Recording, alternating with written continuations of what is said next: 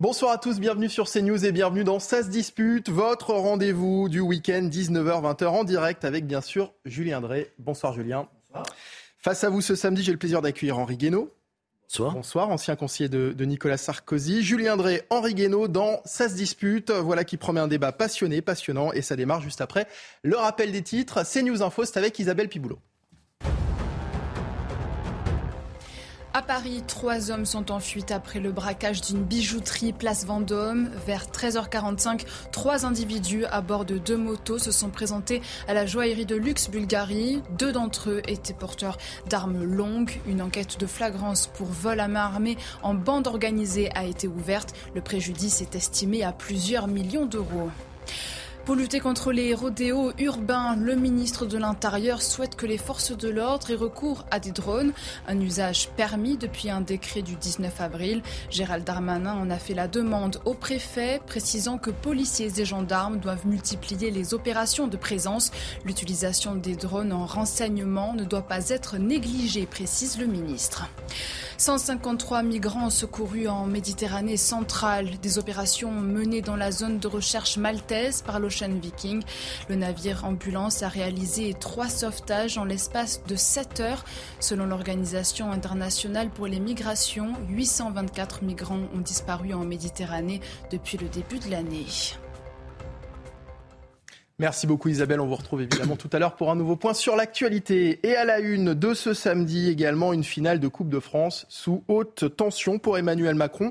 Nantes-Toulouse, le coup d'envoi est à 21h au Stade de France, mais au-delà du sport, Bien, il y a clairement derrière ce match euh, ce soir un caractère politique en raison, bien sûr, en tribune de la présence euh, du chef de l'État. Les organisations syndicales ont prévu de distribuer des cartons rouges et des sifflets aux spectateurs pour manifester leur mécontentement vis-à-vis de la politique d'Emmanuel Macron. Selon l'entourage du président, son service de sécurité n'exclut aucune hypothèse. Regardez pour commencer ces images qui affichent clairement la couleur vous allez les voir, des stadiers en train de confisquer des sifflets et des euh, cartons rouges. Alors les images ne s'affichent pas, je vous le dis. Voilà, on avait des, stadiers en train de confisquer euh, des sifflets et des, euh, des, cartons rouges. Vous le voyez à l'entrée du Stade de France. D'abord, votre sentiment à tous les deux pour le match de ce soir. Et vous m'avez compris, je ne vous demande pas vos, vos pronostics. Julien Drey pour commencer. Ah, sinon, j'aurais dit que j'aime bien l'équipe de Nantes, parce que j'aime bien son entraîneur. Oui, ben on va, l'entendre d'ailleurs, l'entraîneur de Nantes, dans un instant. non, mais après, c'est le sport, il faut que le meilleur gagne, comme on dit. Écoutez, moi, je pense qu'on est dans un, c'est des drames franco-français, ça. C'est-à-dire, on est en train de faire monter la pression, tous azimuts, etc. Euh, et je pense que l'exécutif se débrouille très mal, mais bon, c'est pas nouveau, parce que c'est lui-même qui fait l'attention. C'est-à-dire, en multipliant les demandes d'interdiction, d'arrêter, en donnant le sentiment de savoir s'il va monter, s'il va aller serrer la main, pas serrer la main. Bon, voilà, ils, sont dans la, dans, dans la tourmente. Et dans ces cas-là, il faut, il faut l'accepter, et puis c'est tout. Henri Guénaud C'est la suite du, c'est la suite de cette de cette histoire. Cette histoire, c'est celle d'un pouvoir qui n'arrive pas à comprendre euh, que, quelle que soit la légitimité électorale, de toute façon, euh, il est toujours nécessaire d'obtenir le consentement des, du peuple, enfin de la écrasante majorité des citoyens, pour pouvoir gouverner. Mmh. Euh, on est arrivé à un, point qui est qui, qui n'est plus politique, qui est psychologique les, gens, mais les gens dans leur immense majorité, veulent que le pouvoir cède. C'est pas la première fois. Euh, c'est arrivé, on prend toujours l'exemple du, CPE, mais si Chirac a fait à l'époque ce qu'il a fait, euh, c'est-à-dire venir à la télévision annoncer qu'il allait promulguer une loi qui venait d'être votée par le Parlement, mais qu'il ne l'appliquerait pas, c'était pour cette raison. C'est-à-dire qu'il avait senti qu'on ne sortirait pas de cet affrontement parce que euh, les gens euh, pour que le pouvoir recule. Il y a, une volonté, il y a un, besoin aujourd'hui populaire euh, de voir le, pouvoir reculer de façon à avoir le sentiment que le pouvoir les respecte. Voilà, je crois que c'est devenu un engrenage psychologique dont on ne sortira pas ni par la politique, ni par des artifices ou par des. Enfin, joue aujourd'hui d'une façon qui est, un peu dérisoire. Les préfets, chaque fois que le président se déplace, euh, prend un arrêté qu'il sait par avance manifestement illégal Bon, euh, en espérant que la décision du tribunal tombera suffisamment tard euh, pour que euh, la visite du président se déroule sans avoir à supporter les bruits de casserole et, les, cris des manifestants. Bon, alors on l'a fait une fois, deux fois, trois fois. là, on vient encore d'en avoir un exemple. Mais ce n'est pas une façon de, sortir de cette histoire. De même que aller à la, rencontre, à la rencontre des, Français pour dire, voyez, je, je, reculerai pas, je, vous affronte, n'est pas non plus une bonne façon de gérer psychologiquement cette situation. Voilà, donc voilà, c'est la suite de c'est la suite de l'histoire. Elle est, elle prend un tour un peu symbolique parce qu'il s'agit du Stade de France et de la finale de de la Coupe de France, mais euh... quand vous dites c'est la suite de l'histoire, c'est-à-dire que pour vous c'est la suite logique finalement de l'histoire? Ben, c'est la suite logique de l'histoire à partir du moment où euh, euh, le pouvoir a décidé de ne hmm. pas reculer. Voilà, c'est je regardais un sondage hier soir euh, qui est très, très significatif à ce stade de la, de la, de la contestation. Euh, Ça veut dire qu'il aurait dû reculer. Et regardez, vous avez, dans ce sondage, le sondage va ce qu'il va, mais quand même là, ils se, ils se suivent et se répètent. Euh, dans ce sondage, 60, enfin, près des deux tiers des Français n'écoutent plus le président de la République quand il parle, parce qu'ils ne veulent plus l'entendre et parce qu'ils ne, croient plus ce qu'il raconte. Voilà. C'est, euh, bon, c'est pas, c'est pas un sondage de la CGT. Hein, c'est, voilà, c'est un sondage. De, euh, et 70% soutiennent la, les, euh, les, bruits de casseroles et les hmm. manifestations euh, à chaque déplacement de, de, de, ministres.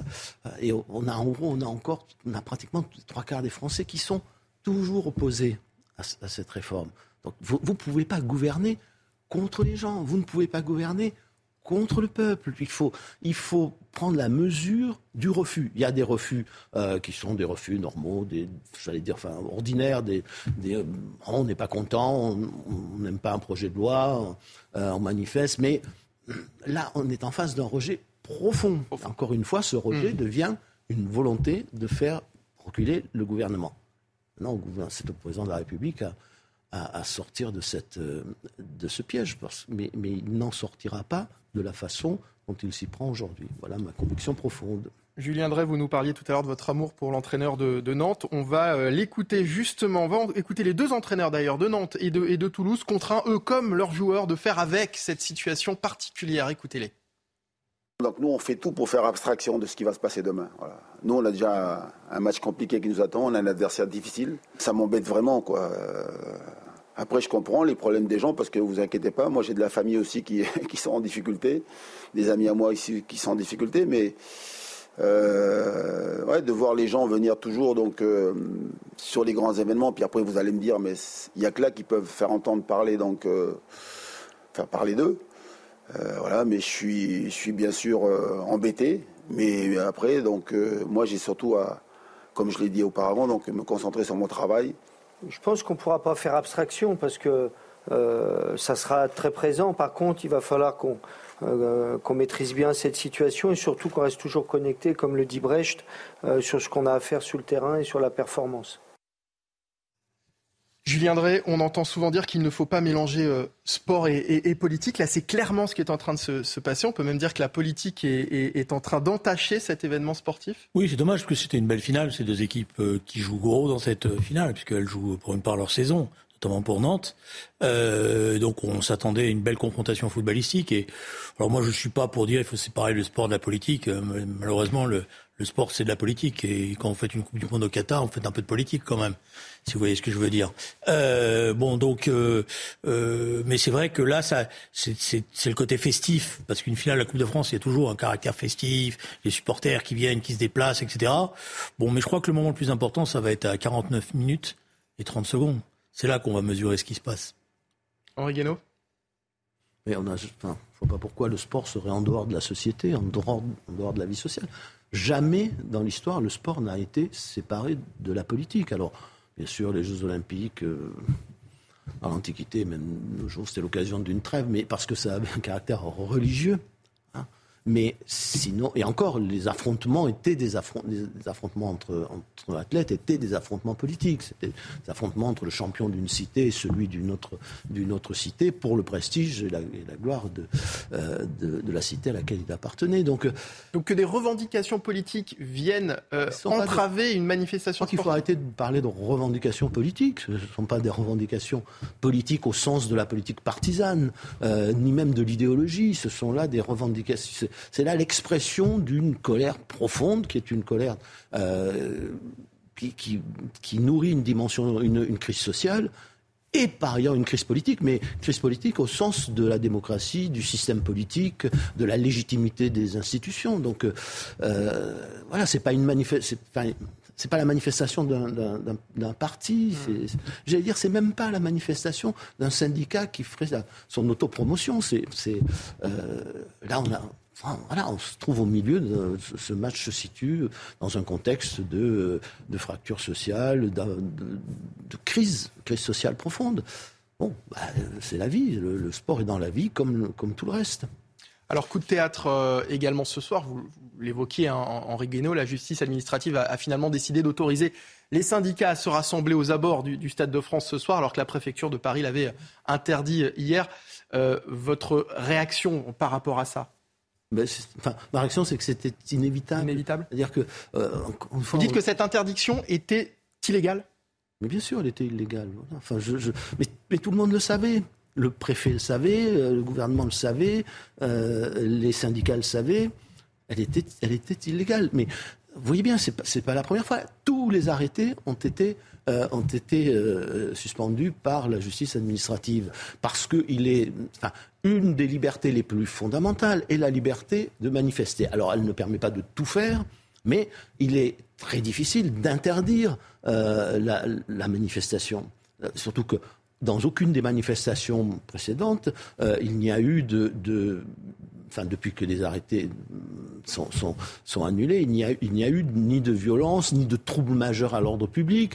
Très souvent, on a pris ces arrêtés sur le fondement de textes qui concernent la lutte contre le terrorisme. On voit bien que ça n'a ces textes n'ont aucun fondement sérieux. Qui un petit périmètre autour du président de la République pour qu'il soit en sécurité, c'est une chose. Mais là, des, périmètres souvent de 2 km, 3 km. Des, euh, non, les gens ont le droit de manifester. Ils ont le droit de manifester en toutes circonstances, des sifflets et des cartons rouges ne sont pas des armes par destination. Euh, ça ne, ça ne euh, présage pas une violence euh, qui met en danger la sécurité des, des, gens et l'ordre public. Donc oui, il était illégal, oui.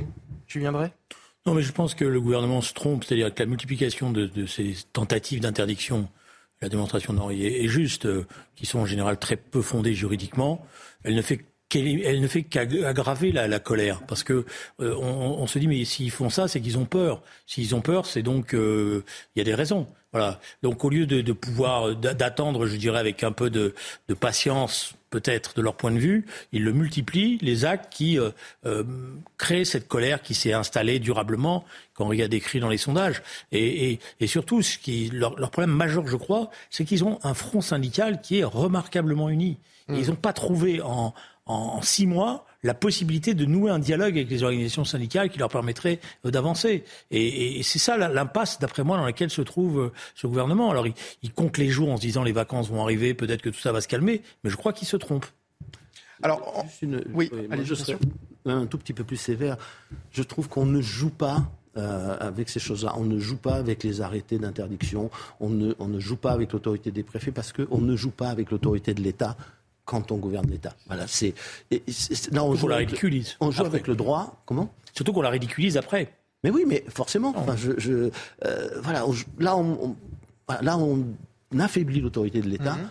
Euh, et ça, c'est quand même une très mauvaise façon de, de gouverner. Alors, vous nous disiez tout, tout de même. Je, dis, je m'excuse de vous dire, mais là, les images qu'on a et tous les échos que j'ai, c'est que ça se fait. Euh, il n'y avait pas besoin de mobiliser les dizaines et dizaines de braves qui sont aux abords du, du, du C'était justement l'objet, l'objet de ma question. pas, mais qui sont là. Je ne vois pas à quoi elles servent. C'était l'objet de ma question parce qu'effectivement, Henri Guénaud nous, nous, disait que visiblement, il n'y avait pas à craindre pour la, la sécurité euh, euh, des spectateurs. Le dispositif de sécurité est pourtant exceptionnel ce soir. 3000 policiers, 1000 de plus que lors de la finale de la Ligue des Champions.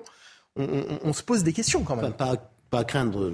La, dernière fois que, que la, la sécurité des, des spectateurs a été, a été mis en danger, euh, c'était pas pour une manifestation syndicale. non. Alors, c'était lors de la finale de la Ligue des Champions. Il peut y avoir des problèmes de sécurité, mais pour d'autres raisons, qui n'ont rien à voir avec la manifestation ou l'expression d'un mécontentement par rapport à la, à la, réforme des retraites ou par rapport euh, à la personne du président de la République. C'est, euh, il peut y avoir bien d'autres raisons. C'est intéressant d'ailleurs. Y a-t-il un risque pour la personne du président de la République ce soir?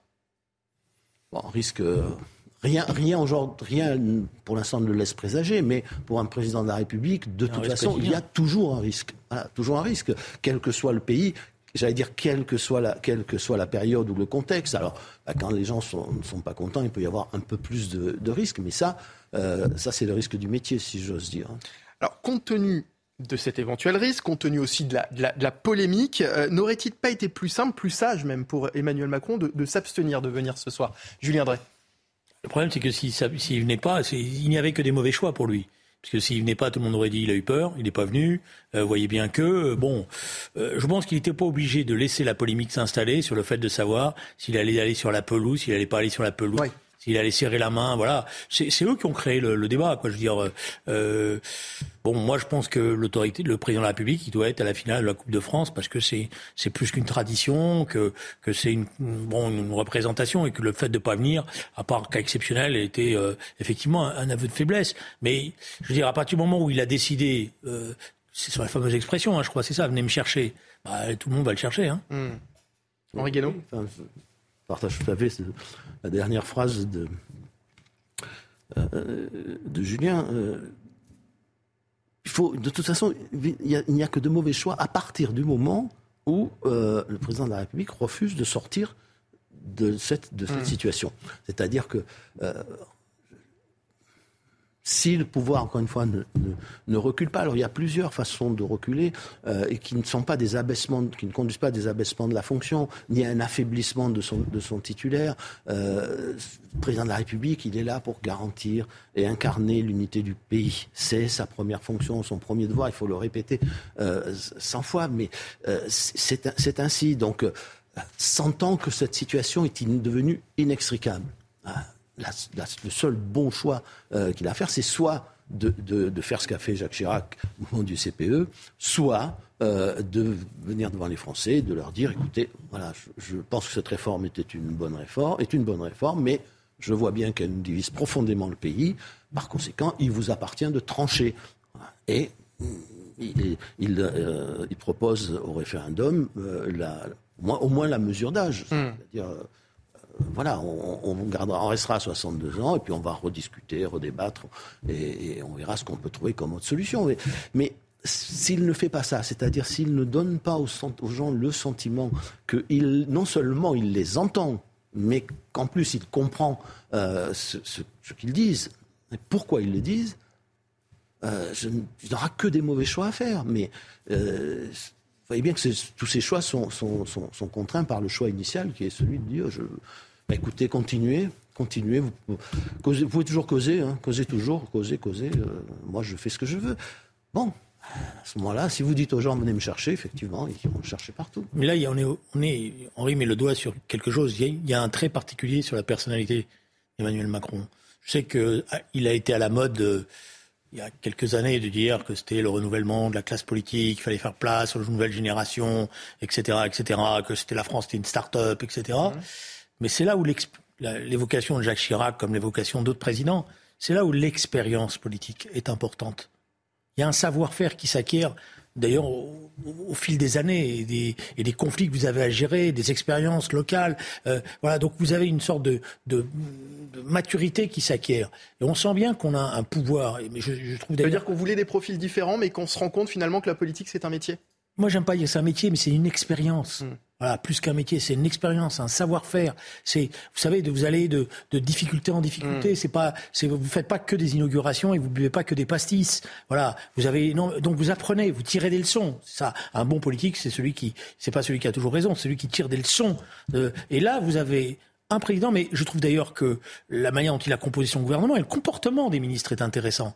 On a l'impression souvent que ce sont des jeunes ministres, mais qui hmm. s'amusent même, qui n'arrivent pas, quoi, qui, qui, prennent pas la mesure de la responsabilité qui est la leur. Autre sujet au menu de cette dispute ce soir, plus d'un millier de personnes se sont réunies à Mayotte pour renouveler leur soutien à l'opération Wambushu. Son objectif est d'évacuer et détruire certains bidonvilles et aussi d'expulser les sans-papiers dont la plupart sont originaires des Comores. L'opération voulue par le ministère de l'Intérieur est mise à mal par plusieurs décisions de justice. Écoutez des manifestants interrogés lors d'un de ces rassemblements. Nous, ce que nous a fait venir ici, c'est d'abord de porter notre soutien à cette opération Wumbushu. Mais euh, beaucoup plus que, euh, que cela, c'est d'abord aussi euh, faire revenir l'unité mahoraise, la solidarité mahoraise. Nous vivons en prison chez nous. Nos maisons sont devenues des prisons. Nous vivons barricadés. Les enfants ne peuvent plus aller à l'école tranquillement. Le, matin, quand les enfants partent à l'école, on, a la peur au ventre. On a peur que les enfants viennent avec un bras en, main, moins, un œil en moins. C'est invivable. Comprenez-nous. Voilà le désarroi des, des. Mayotte, 101e un département du, pays le, plus pauvre et le plus dangereux de, France. On entend leur désarroi, Henri Guénaud. L'État peut-il réellement leur venir en aide aujourd'hui? Alors d'abord, il est vrai que la situation de chaos qui prévalait avant cette opération n'est pas acceptable, n'est pas supportable. Donc que l'État essaie, avec les moyens qui sont les siens, euh, de remettre de l'ordre euh, à Mayotte me paraît une nécessité absolue. Enfin, il n'a pas le choix, il n'a plus le choix. Deuxième, la deuxième remarque, c'est que euh, on, bute euh, sur, sur les, contraintes sur lesquelles on bute pour la politique nationale, je veux dire, euh, en matière notamment en matière d'immigration. Euh, on voit bien, c'est euh, l'ancien secrétaire général du Conseil constitutionnel écrivait ce matin dans le, Figaro, c'est une loupe grossissante de nos, problèmes, euh, avec la, question particulière de l'expulsion. C'est-à-dire que pour expulser, il faut expulser vers quelque part. Mm. Alors à partir du moment où les Comoriens, mais c'est le même problème avec euh, les Algériens, avec les, euh, avec les Marocains, avec, avec, beaucoup de pays vers lesquels on n'arrive pas. Ça, c'est la, la, question des OQTF, hein, des, mm. des, obligations de quitter le territoire euh, français. Ben, vous pouvez toujours prendre cette décision, et si le pays d'origine ne veut pas les accueillir, on tombe sur un, un problème majeur. Donc ça, c'est ça, c'est quelque chose qui, qui va qui va empoisonner la situation des démocraties. Euh, occidentale euh, pour un bon moment, mais à, la, à, laquelle il faut trouver impérativement une, une, solution. Alors on parle beaucoup du droit international, il y a peut-être euh, qui, qui, qui, est parfois une euh, qui est parfois un faux semblant, mm. parfois une arme entre les mains de, de, de l'Occident plutôt qu'un moyen de défendre les droits de, de, chaque, de chaque nation et de chaque citoyen du monde. Mais, mais Là, on a, on a un problème de droit international. C'est-à-dire que euh, si l'on n'arrive pas à créer une obligation pour les pays d'origine de reprendre leurs ressortissants, je dis bien leurs ressortissants, hein, euh, on, on, va, on va pas s'en sortir et tout ça va très mal finir. Et enfin, il y a une dernière chose dans cette, dans cette affaire, loupe grossissante aussi, qui est la, la question juridique. On a, on a assisté à quelque chose qui devrait nous faire réfléchir. Euh, quand le tribunal judiciaire de Mayotte euh, suspend l'arrêté du préfet, euh, on est en face d'une question juridique fondamentale. Bon, ça a été annulé par la, par la, Cour d'appel pour une raison simple, c'est que la compétence normale du, tribunal judiciaire ne lui permet pas d'annuler des décisions administratives. Ça, c'est le rôle du juge administratif qui a d'ailleurs été saisi il y a, il y a, il y a quelques mois et qui a, qui a rendu un, jugement sur ces, sur ces questions.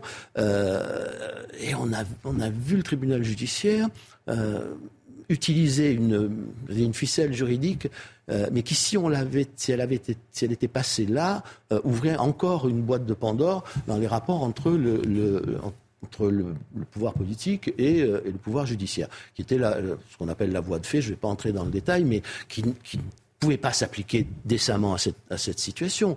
Bon.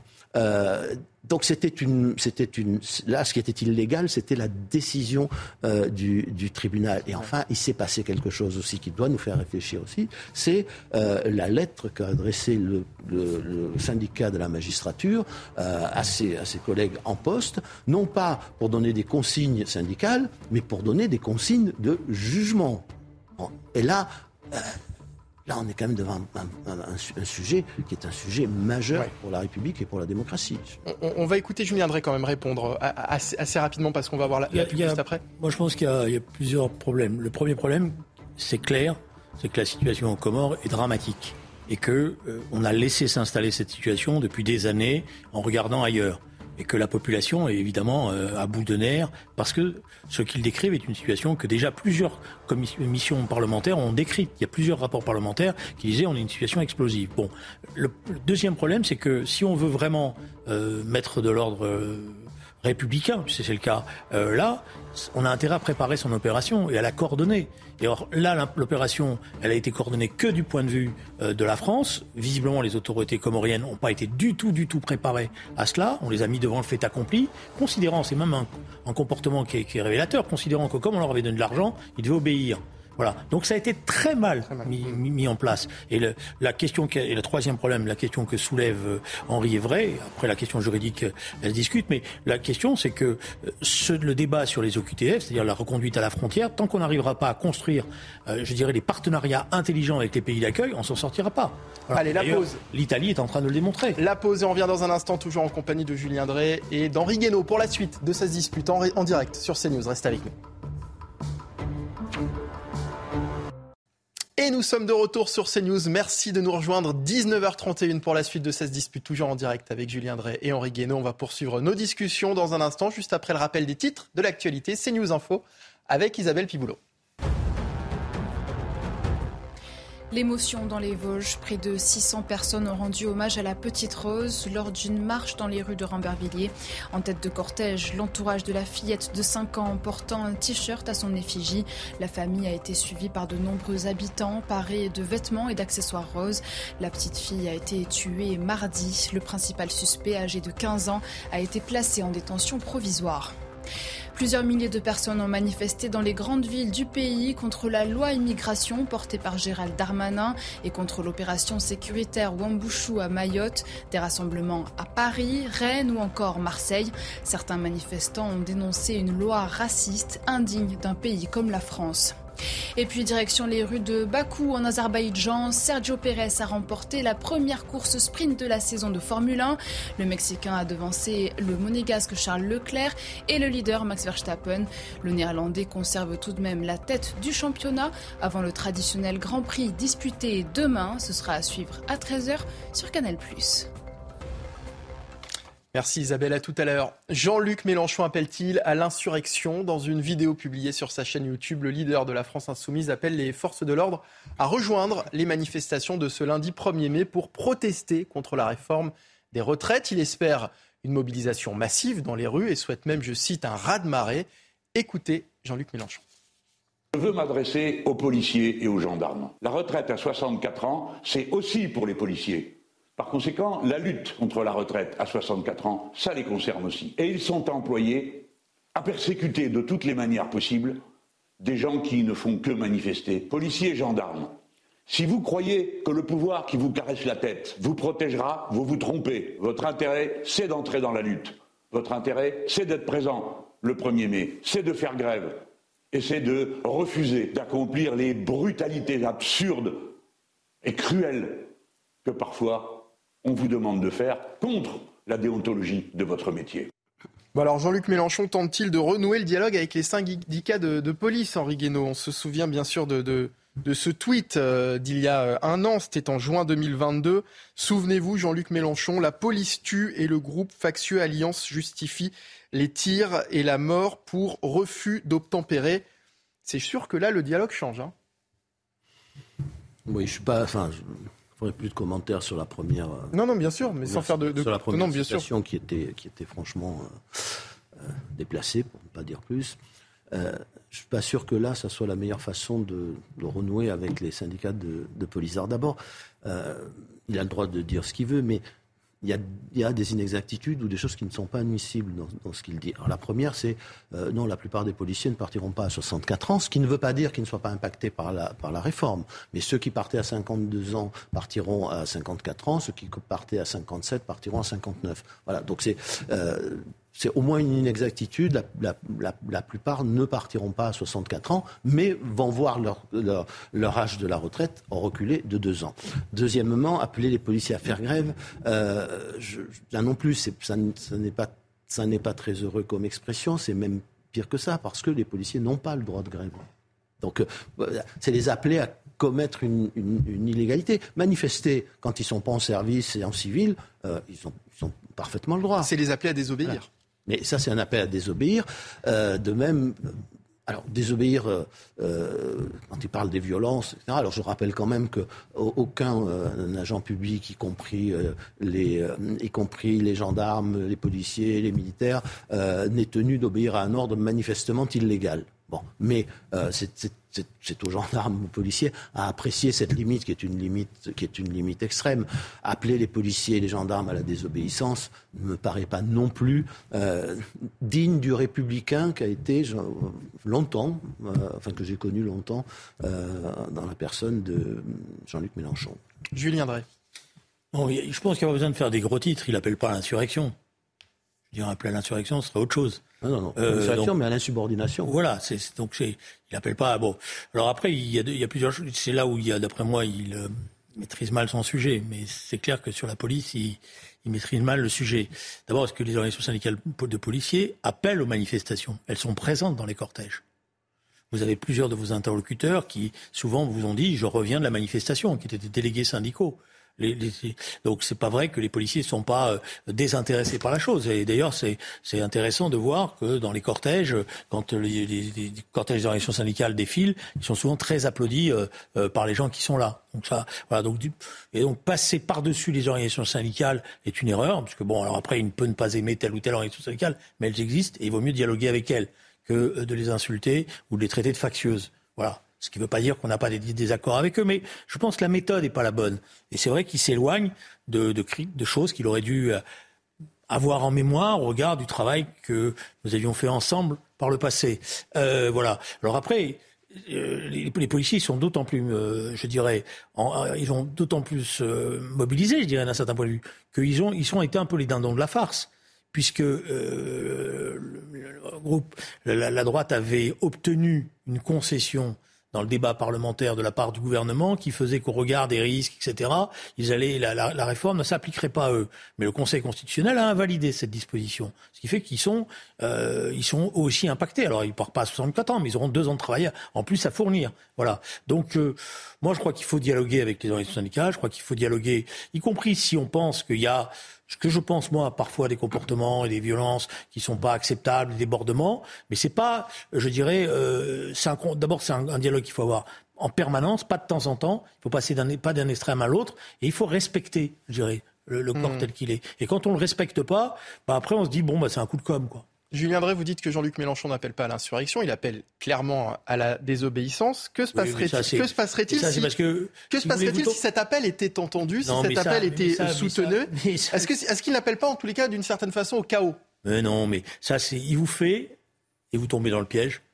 Euh, il sait, il comprend, il a, maintenant il a parfaitement compris comment marchait l'instrument médiatique. Donc il vous fait un coup de com avant la manif, un peu provocateur, et comme ça, vous allez en faire la une. Bon, voilà. Alors vous allez dire, oui, ça y est, vous vous rendez compte, Mélenchon, il appelle à, faire crosse en l'air, euh, etc. Et tout. Il sait que ça, c'est rien. Mais est-ce que c'est responsable de la part d'un responsable politique, euh, Henri Guénaud, d'appeler à, des policiers, effectivement, à ne pas respecter leur hiérarchie et à, et à désobéir et à manifester le 1er mai? C'est-à-dire que quand on prétend gouverner un jour euh, un, pays, à mon sens, on ne fait pas ça. Le problème aujourd'hui, c'est que tout le monde fait n'importe quoi. Voilà, je ne vais pas revenir sur la façon dont on est gouverné, mais euh, euh, là, sur la, question de la police, c'est fou. C'est fou des deux côtés.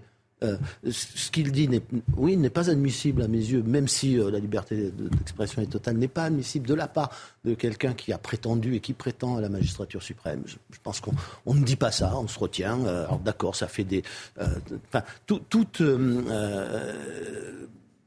comment dire, tout, toute tout fracas médiatique euh, n'est pas forcément légitime et ne mérite pas qu'on aille jusque-là. Voilà, je pense que ça, c'est une, ça devrait être une règle pour, euh, pour tout le monde, surtout dans une période de crise comme celle-ci.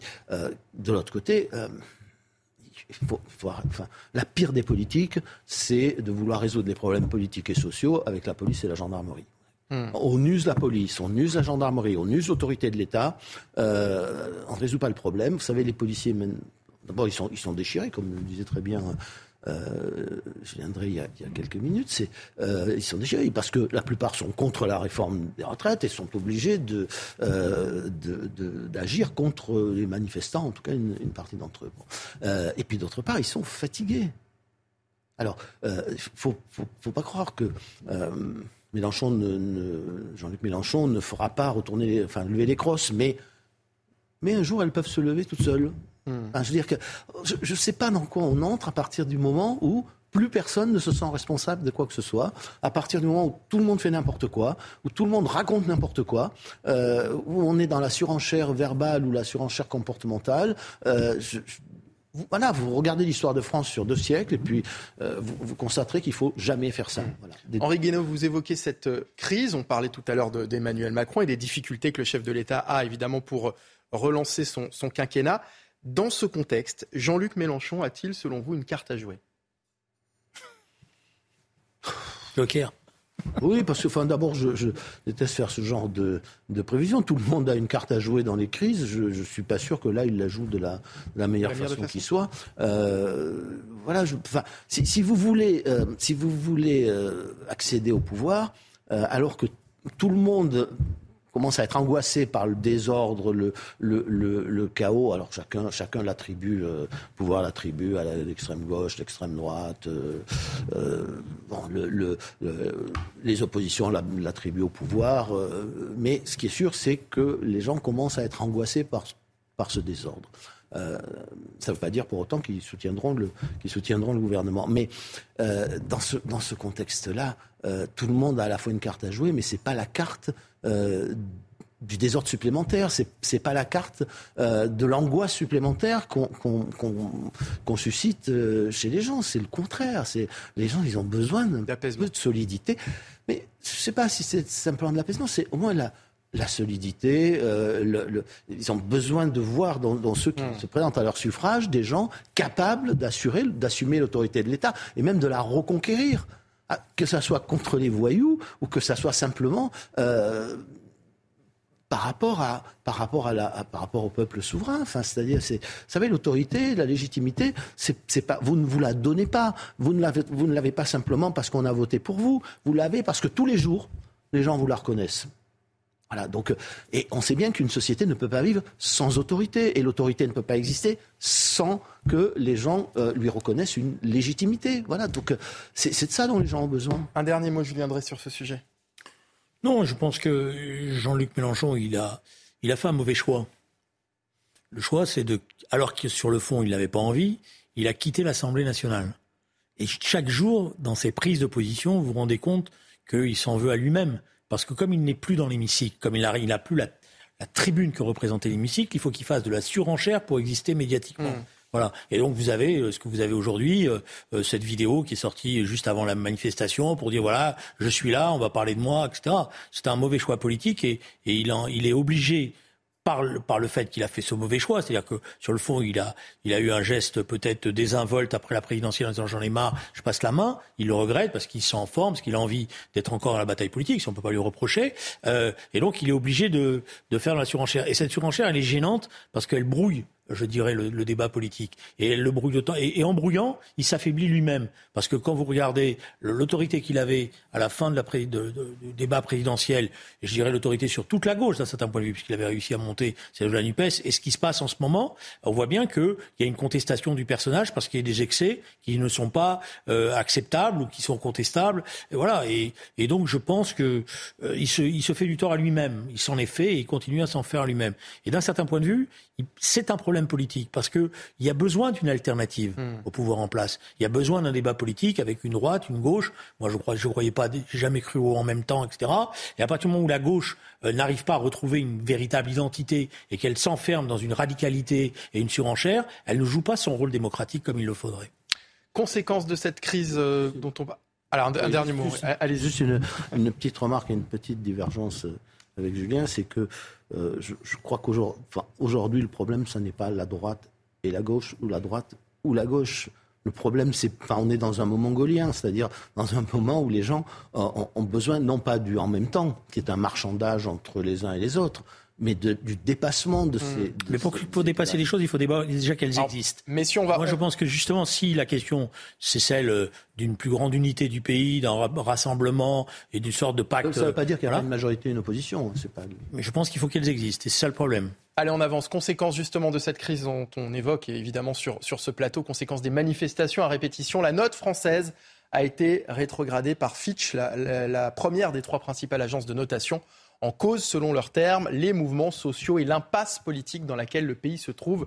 Le ministre de l'économie a réagi et regrette l'appréciation pessimiste de Fitch quant aux perspectives de croissance de la France et de la trajectoire de sa dette. Il déplore que l'agence sous-évalue les conséquences des réformes engagées. Écoutez Bruno Le Maire.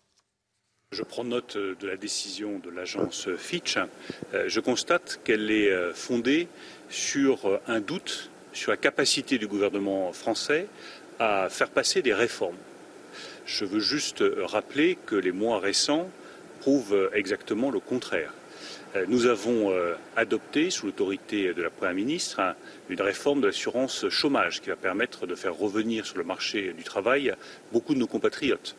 Nous venons d'adopter et de promulguer une réforme des retraites qui va faire passer l'âge légal de départ à la retraite de 62 à 64 ans. Concrètement, pour qu'on comprenne, Henri Guénaud, cette mauvaise note peut-elle avoir des, conséquences sur euh, le français moyen? Si oui, lesquelles? Alors, les mauvaises notes des agences de, des agences de, crédit euh, peuvent toujours avoir des conséquences, même si ces notes ne veulent absolument rien dire. Hein, même si ces organismes mériteraient euh, d'être mieux contrôlés et plus rivés. Moi, enfin, la, la, crise des subprimes, la grande crise financière, elle a été faite avec la complicité, euh, la participation des agences de notation. Hein, c'était qui mettaient du triple A sur des choses qui, sur des, des euh, sur des actifs qui ne valaient rien. Bon, euh, Personne ne sait comment on établit la, notation. Bon, euh, ils n'ont pas les moyens non plus, euh, à part de regarder les comptes qui sont publiés, ils n'ont pas les moyens euh, d'analyser en profondeur l'économie française, pas plus d'ailleurs qu'une grande banque. Il y a une banque américaine qui vient de faire faillite.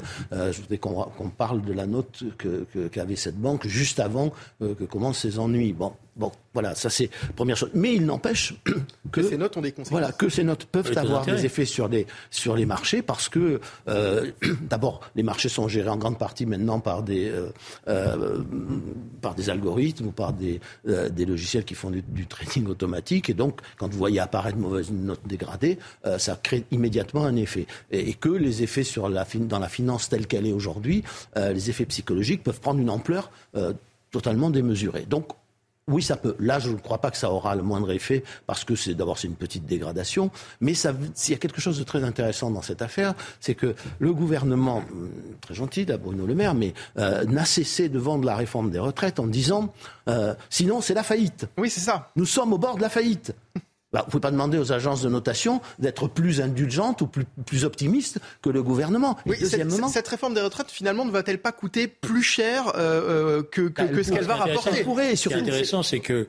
Euh, il, nous, il, nous, reste vraiment une minute. Je donne la parole à Julien Drey parce qu'on va devoir rendre... Mais après, ils ont fait cette réforme pour convaincre les marchés, parce que c'est ça le fond de l'affaire point de départ, et ils n'ont pas convaincu les marchés. Et ça va avoir une, quand même une conséquence, il faut être honnête, c'est que comme la France emprunte sur les marchés financiers, la note est importante sur euh, le coût du crédit que vous allez, vous allez euh, avoir à payer, les intérêts. Et là, c'est vrai qu'ils vont être en difficulté. Et surtout, ça montre quelque chose de, très intéressant, c'est que vous, vous, vous, mettez plus facilement, les, vous risquez de vous mettre plus facilement les marchés à dos quand vous créez une crise sociale et politique que, que, quand vous, vous, obtenez une paix sociale euh, remarquez, rien ne fait plus peur aux épargnants, rien ne fait plus peur aux investisseurs que le chaos politique. On sait qu'Emmanuel Macron est particulièrement sensible aux, indices, aux notes sur le plan économique. On peut imaginer qu'il n'a pas très bien pris la, la nouvelle?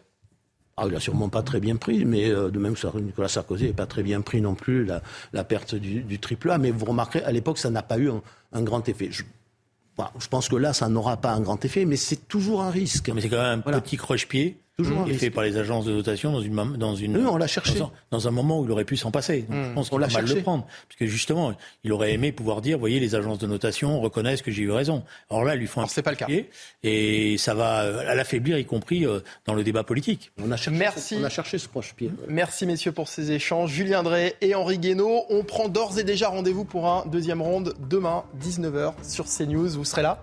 Oui oui. Eh ben c'est parfait. Je serai également là à vos côtés dans un instant.